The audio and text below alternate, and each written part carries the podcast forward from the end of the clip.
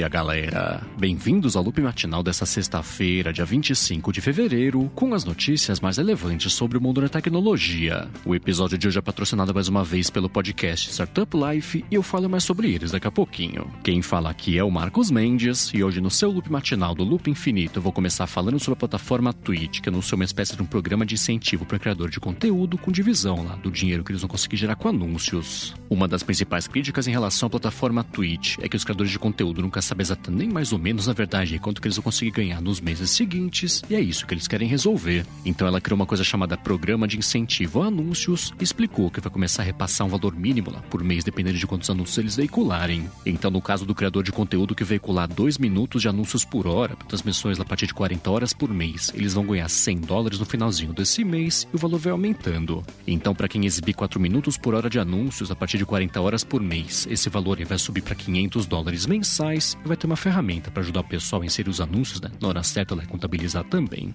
Já uma outra notícia que pintou sobre a plataforma Twitch é a volta dela de forma integrada nativa lá com o sistema do Xbox. Essa integração foi removida há uns anos e ficou bem difícil é do pessoal conseguir transmitir as coisas na Twitch a partir do Xbox, mas ela tá de volta agora na configuração de live streaming nos ajustes lá de captura e compartilhamento.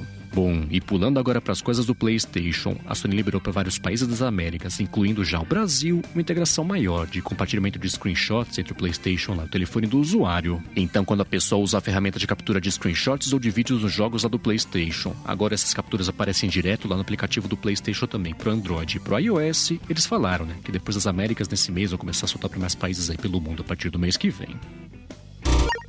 E enquanto isso, aqui no Brasil, tem mais um programa de incentivo a motoristas que pintou no 99. Ela falou que começando agora na Grande São Paulo, ela vai aumentar para R$ 7,00 a R$ 8,50 até o repasse para motoristas, aí dependendo da categoria, e tá aumentando também tarifa base, que vai aí para uns R$ 2,00, R$ 2,85 também, dependendo da categoria. A 99 tem anunciado medidas assim para os motoristas recentemente, para conseguir combater tanto o aumento aí do combustível, né, que dificulta para os motoristas, e a redução também da quantidade de motoristas que eles têm a oferecer, mas por enquanto é isso. A 99 tem anunciado essas medidas medidas que dão, na verdade, uns trocados só a mais é para o trajeto dos motoristas, para combater o aumento de combustíveis e também a queda na quantidade de motoristas disponíveis, mas é tudo do bolso dela. Não tem previsão nem informação por enquanto ainda aumento de preços, por exemplo, para passageiros. Bom, e ainda sobre as coisas do Brasil, o Nubank reportou um prejuízo de 165 milhões no balanço aí total do ano passado, mas fez uma ginástica para falar que foi um lucro, na verdade, corrigido que eles tiveram. Eles falaram que apesar desse prejuízo real, eles fecharam o ano aí com um lucro corrigido de 6,6 milhões de dólares, mas o mercado não se impressionou muito com essa ginástica toda.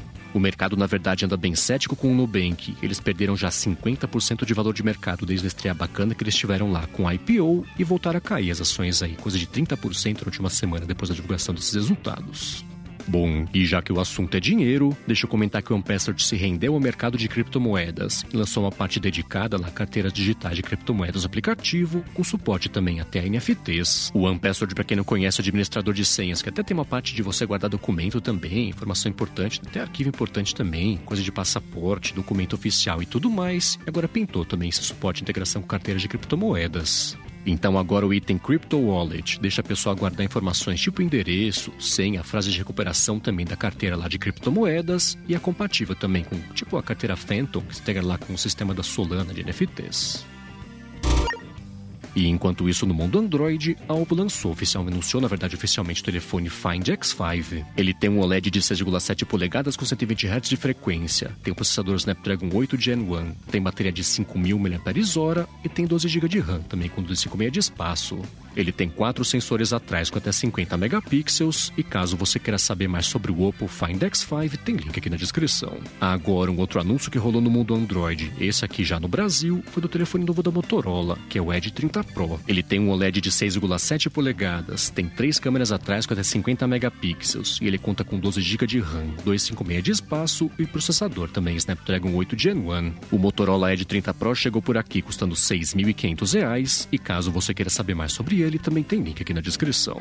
Bom, e seguindo com as notícias do mundo Android, o Google confirmou que eles vão acabar com o modo de economia de dados lá na versão próxima que vai pintar do Chrome lá pro sistema. O pessoal do site 95 Google tinha percebido que eles estavam tirando na versão 100 do navegador, né, que vai pintar no mês que vem, esse modo Lite para economia de dados do Android, e o Google falou que é isso mesmo, atualizou lá um documento de suporte com essa informação. Eles falaram que nesses últimos anos, à medida que foi reduzindo o preço aí de consumir dados, eles foram melhorando o Chrome também para consumir cada vez menos dados aí no modo normal de navegação, e é por isso que eles vão tirar de vez aí esse modo Lite de navegação a partir do Chrome 100. E por último, sobre as coisas do Google, eles confirmaram que não vão exigir mais vacinação né, contra a Covid-19 lá para funcionários dos Estados Unidos. Eles falaram que vão voltar também com o sistema integral que tinha antes da pandemia, tipo de academia sem ter que marcar horário no trabalho, o transporte também, né, trabalho para casa aí. Vai voltar à malha original e o pessoal tá esperando né, que mais empresas anunciem coisas desse tipo aí com mais relaxamento nos próximos dias.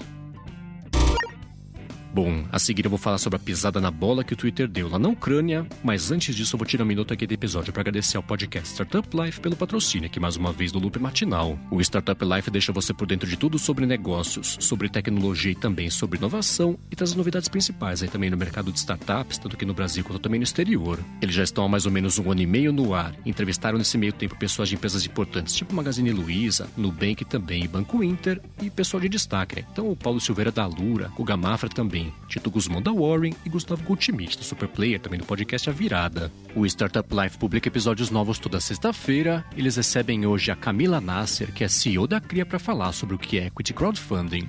Então já passa aqui na descrição do episódio, pega o link direto para o podcast Startup Life ou procura por ele no seu aplicativo favorito de podcasts. Muitíssimo obrigado Startup Life pelo patrocínio contínuo aqui do Loop Matinal.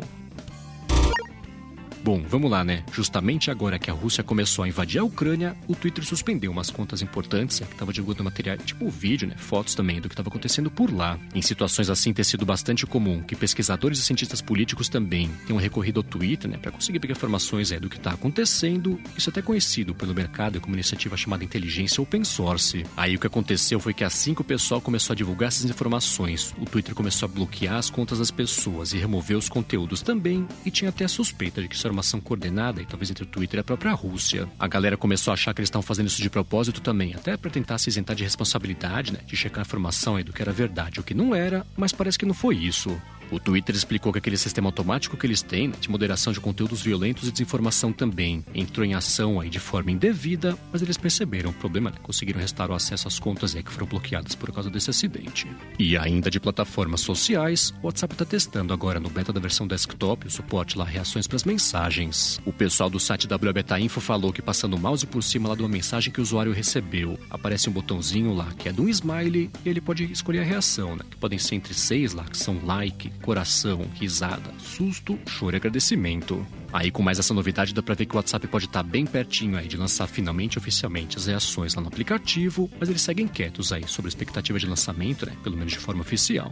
E continuando com as coisas aqui sobre o Facebook, ele anunciou que está fazendo uma espécie de tradutor universal baseado em inteligência artificial e aprendizagem computacional também para usar lá no metaverso que eles estão construindo. Esse anúncio foi feito numa espécie de uma transmissão especial do Facebook, com diversas iniciativas que eles têm feito aí para ver como é que eles podem usar a inteligência artificial no metaverso e de fato fato, né? Tem um tradutor universal lá que funcione de verdade, né? Funcione bem também. Pode reduzir a barreira de idiomas entre todo mundo no metaverso.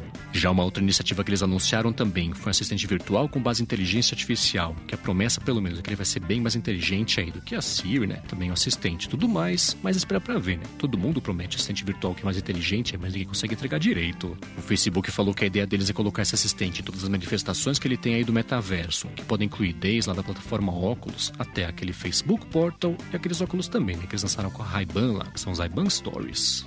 E por último, aqui hoje de plataformas sociais, o Reddit lançou lá oficialmente aquela aba Discover para a galera poder conhecer conteúdos lá de forma recomendada. Essa aba é parecida com aquela área de descoberta do Instagram, né? de outras redes sociais também, que tem um mosaico lá com conteúdos recomendados, que eles levam em conta lá. No caso do Reddit, quase outros subreddits, a pessoa participa para poder recomendar os conteúdos novos.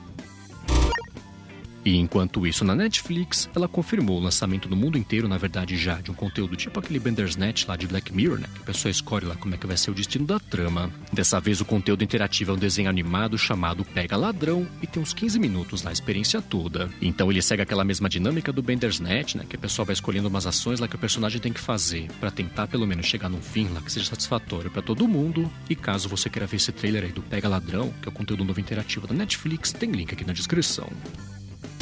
Bom, e por último, hoje eu vou falar sobre a Apple, que foi criticada na Europa por conta de que ela está lidando lá com aquelas mudanças na App Store holandesa. A Apple recebeu recentemente a ordem de abrir o sistema da App Store na Holanda para pagamentos terceiros, mas só para aplicativos de relacionamento. que ela tem feito, isso é do dito bem meia-boca, né? Que tem gerado multas aí que ela sabia já que ela tem que pagar. Então ela tem sido multada semanalmente com os valores aí que são bem pouquinhos, né? Considerando o tamanho da empresa, e foi por isso que ela foi criticada pela Margaret Vestager, que é uma líder lá da parte de política de assuntos digitais da Europa.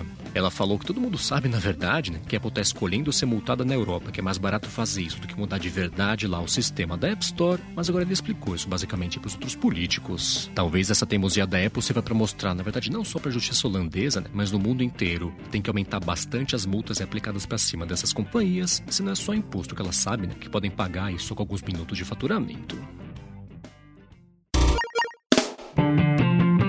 Isso aí, galera. O loop matinal do Loop Infinito vai ficando por aqui. Se você quiser se inscrever no canal do Loop Infinito no YouTube, o link tá aqui na descrição do episódio lá no loopmatinal.com, junto com os links das notícias que comentei hoje. Agora, se você tem uma empresa, um podcast, um aplicativo bacana e quiser anunciar aqui no Loop Matinal, manda um e-mail para comercial@loopinfinito.net pra gente bater um papo. Já se você quiser falar comigo no Twitter, procura por MVC Mendes que eu tô sempre por lá. Obrigado pela audiência audiência. Obrigado a Startup Life também pelo patrocínio contínuo aqui do Loop Matinal. Bom fim de semana e eu volto na segunda de manhã. Falou!